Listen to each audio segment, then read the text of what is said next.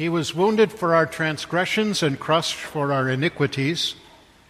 The punishment that brought us peace was upon him, and by his wounds we are healed. My dear friends in Christ, as we studied the original languages of Hebrew and Greek at the seminary, our, our teachers often told us it's the tiny words, it's the little words that mean so much and that you can gain so much wisdom from. And I think you can say the same thing about the English language. The little word but can change a whole course of a conversation, can't it? Or the word yet. Or what about the word how? Or why? Little words count. In the Greek language, the word that is the focus of our text today is three letters long. The word is die. And it's all usually followed by infinitives. And the word simply means must or it is necessary. It is necessary, Jesus says, to die, to suffer, to rise. There must be a cross, he says. There must be. It is necessary that there is a cross. Because that's the way the Son of God needed to die. And also, it is the way that God's children need to live. The disciples couldn't understand this talk of a cross. Only the worst of the worst were subjected and sentenced to the torture of searing pain and agony. A cross was the ultimate form of humiliation People could stand by and jeer and mock that person who hung on a cross naked. They could throw things at them. They could sit and laugh as the vultures would stop and try to start pecking their flesh while they were still alive. Sometimes people hung on a cross for days. A few recorded instances of them lasting a week before they died of asphyxiation. And here's Jesus saying that he has to go to the cross. Shortly before this, Peter had made a marvelous confession You are the Christ, the Son of the living God. Such a God needs a crown, not a cross. But Peter, who had been prompted by his father to speak that marvelous confession, also became the mouthpiece of Satan himself when he took Jesus aside and said, Enough of this talk. And Jesus turned to him and said, Away from me, Satan.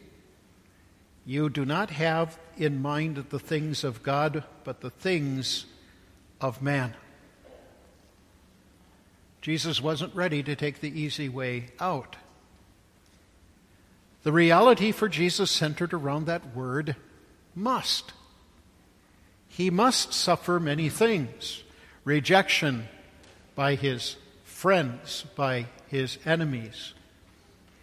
He must suffer at the hands of the elders, the chief priests, and the teachers of the law. Imagine for a moment the people who knew their Bible best, the scholars of the scriptures who surveyed the sacred writings, they should have seen in Jesus the promised Messiah, and yet they were so blinded that they declared him no go. He must be killed. The one who says, I am the resurrection and the life, the one who, who raised Tabitha and the young man of Nain and Lazarus, says he must himself succumb to the greatest of our enemies. He must rise from the dead after three days. The disciples heard him say that once before Destroy this temple, and in three days I will raise it again. Like Martha, they knew about a resurrection. They knew about a last day, but a resurrection in three days, that's something that they simply couldn't yet comprehend. For Jesus, there was no other option no maybe or might to his resolve. And he says that over and over again in his ministry. Didn't you know, he said to his parents, that I must be about my Father's business? To his disciples, he said, I must preach the good news of the kingdom to other towns also, because that is why I was sent. To Nicodemus, he said, Just as Moses lifted up the snake in the desert, so the Son of Man must be lifted up. And to his captors, he said, Do you not think I cannot call upon my Father in heaven? and he will at once put at my disposal more than 12 legions of angels. Yet, how then would the scriptures be fulfilled that say it must happen this way? The must was a divine mad- mandate, and it is necessary that was, was agreed upon in the inner council of the Holy Trinity before time began. Jesus had to be born of a virgin under law, to take our place under the law, to keep it to the finest detail. He had to become the sinner, the one who bore the weight and the full responsibility of our sinful condition and every sin ever committed by anyone ever conceived in this, on this earth. He had to deflect the hot anger of God from us to Himself to forgive our sins. And He had to replace our sins with His perfect righteousness so that we can stand before God someday unafraid and unashamed. And the resolve for him was not for the purpose of looking good, not for getting people to like him, this is the Creator looking down at His creation, a creation that treats Him as an enemy, as an impotent fool, or maybe just a good teacher, nothing else. Jesus must do the work for Him because He cannot stomach the idea that His creatures would die. That's why He didn't destroy everything and start all over again, because He loved us. That's his unashamed and unabashed grace. So Luke tells us that after this reading, this event took place, he set his face like flint towards Jerusalem. For Jesus, there must be a cross because that's the way God's Son needed to die. With a longing and an aching to win forgiveness of sins and freedom for us. Because that's the only way that you and I can ever have peace with Him. But Jesus talks about the cross not only that He would carry, but also that each of His followers will carry too. When Jesus went to Jerusalem, He faced death and resurrection. That cross put eternal imprints on Jesus' hands but they also have an imprint on us too. There must be a cross because that's the way God's people need to live. If anyone would come after me, he must deny himself and take up his cross and follow me. Now, here's one of those little things we don't often think about crosses. Somebody hanging on a cross, it's not just the nails that cause pain, but it's all those splinters that you get when you're moving up and down. Those splinters digging deeper into the body and the constant pain that it causes. Self denial is painful because we are saying no to our flesh that is so in, intimately part of of us while we walk on this earth. That cross that Jesus is talking about is every stress you face, every burden you carry, every hardship you endure, because you belong to Jesus and not of this world. It's the constant, unrelenting battle against our self centered nature, who wages a 24 hour a day, every moment battle with our faith. When I got married, my brother and brothers in law thought it would be kind of funny if they strapped a ball and chain around my foot during the reception and I had to drag that thing around until they finally decided they had enough fun. That's our sinful nature. It's always there dragging us down. Paul says, whenever I want to do the good, do good, evil is right there with me. Every time I want to praise my God, my sinful flesh is telling me to turn away. Every time I want my, my, my heart to be filled with good things, the devil is there filling it with evil desires. It's that struggle with worldly philosophies that influence our thinking and make us question whether we should always be going against the ways of the world. You know, your, your, your friends say, do it, and your body is screaming, go for it. And the devil is saying, you'll be happy you did it. In the meantime, the Holy Spirit is whispering, but it doesn't honor Jesus. You can't do it. That's carrying the cross.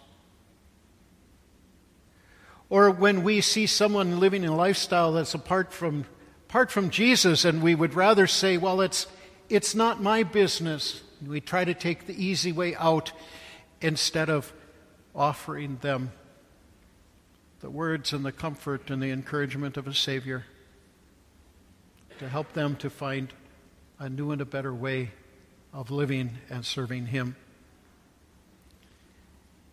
It's the cross that comes when a marriage is a mess and your heart and your friends say it's time to call, uh, time to cut ties. But your Christian conscience is reminding you of the faithfulness of Jesus toward you and the vow that you made to be like Jesus and remain faithful to the end.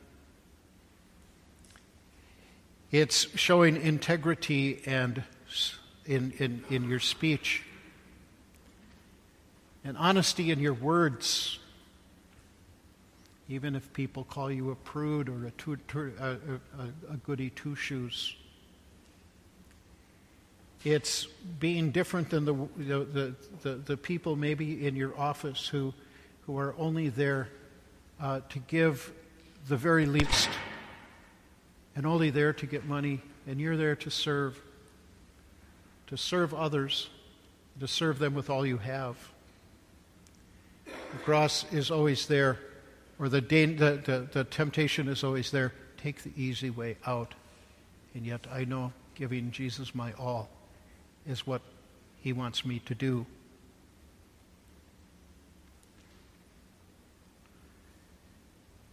If anyone would come after me, he must follow me, Jesus says. And he doesn't ask us why. He wants us to say, Where? Where do you want me to follow you? Picture Jesus at the head of a long procession, carrying that cross that only he could carry, and carrying it for us. He walks past all of the temptations of the world. He walks to the green pastures of His Word, and ultimately He walks through the doors of heaven and He says, Now follow me. But the temptation so often is to put the cross down. We complain that our cross is too difficult, that, that standing up for Jesus in the world around us, only rec- we only receive persecution, we only are only belittled, and, and it makes it more and more difficult to carry that cross.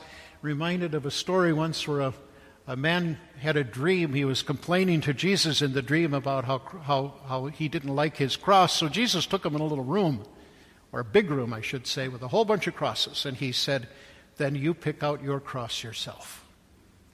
And the man spent a good part of the day picking up different crosses. One's too heavy, another may have been way too heavy.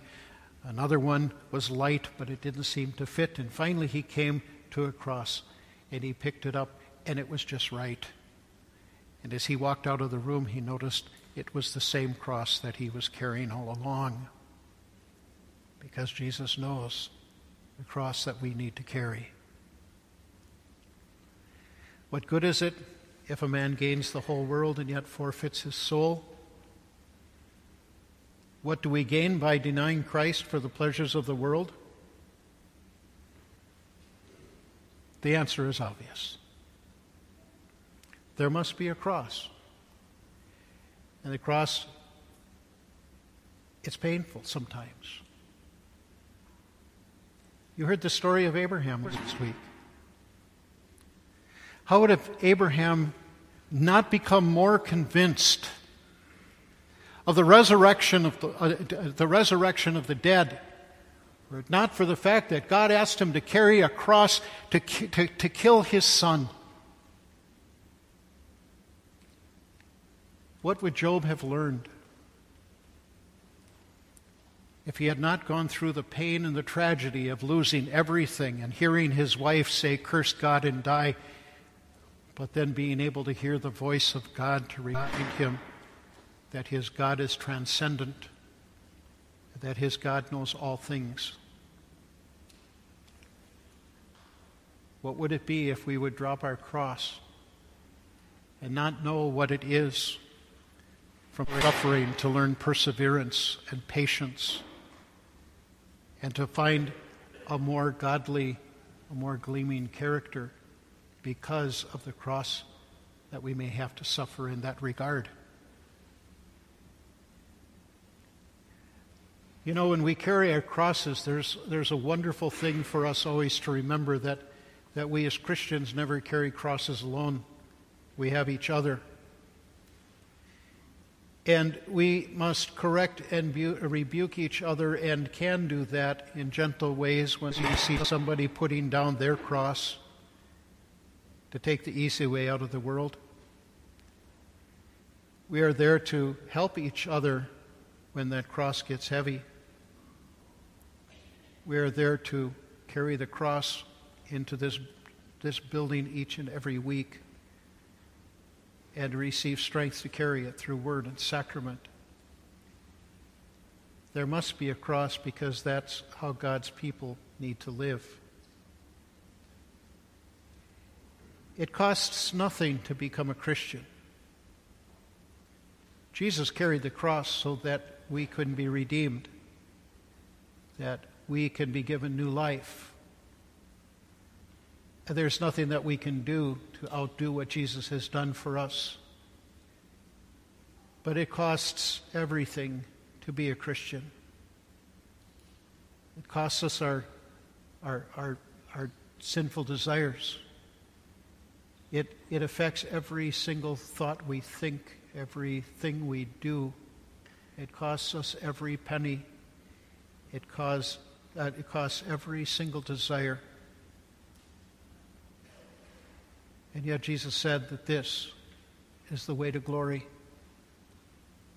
Does it sound hard? Yeah. But remember, Jesus leads you with a cross that saves, and he is not he is not miles ahead of you in that procession.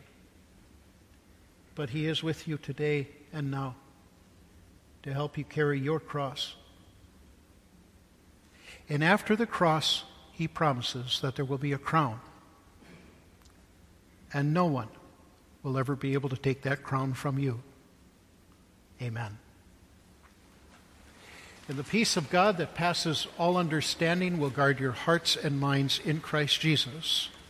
Amen.